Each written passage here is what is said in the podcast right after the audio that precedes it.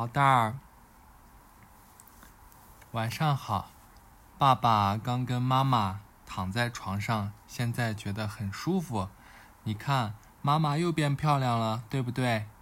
妈妈知道，毛蛋儿最喜欢妈妈漂亮的样子。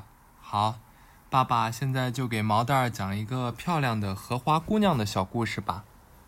漂亮的荷花姑娘，在一座清澈的池塘里住着一位荷花姑娘，她擦着粉红色的胭脂，穿着草绿色的裙子，亭亭玉立地站在水中央，真漂亮呀！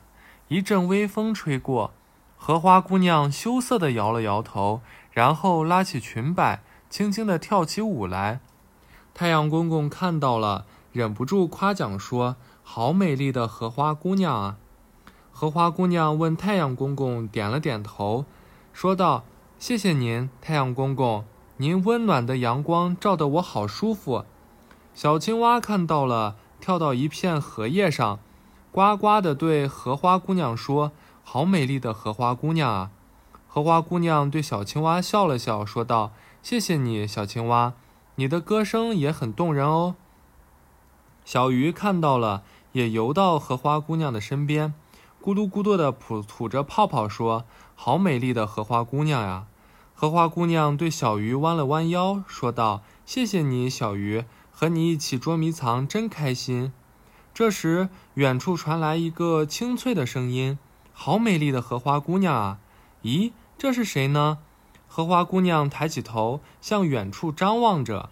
呀，原来是个小妹妹，她穿着金黄色的裙子，扎着一根长长的辫子，正蹦蹦跳跳地向荷花姑娘跑过来。“谢谢你，小妹妹。”荷花姑娘对小妹妹跳起了舞，“你也好美丽呀！”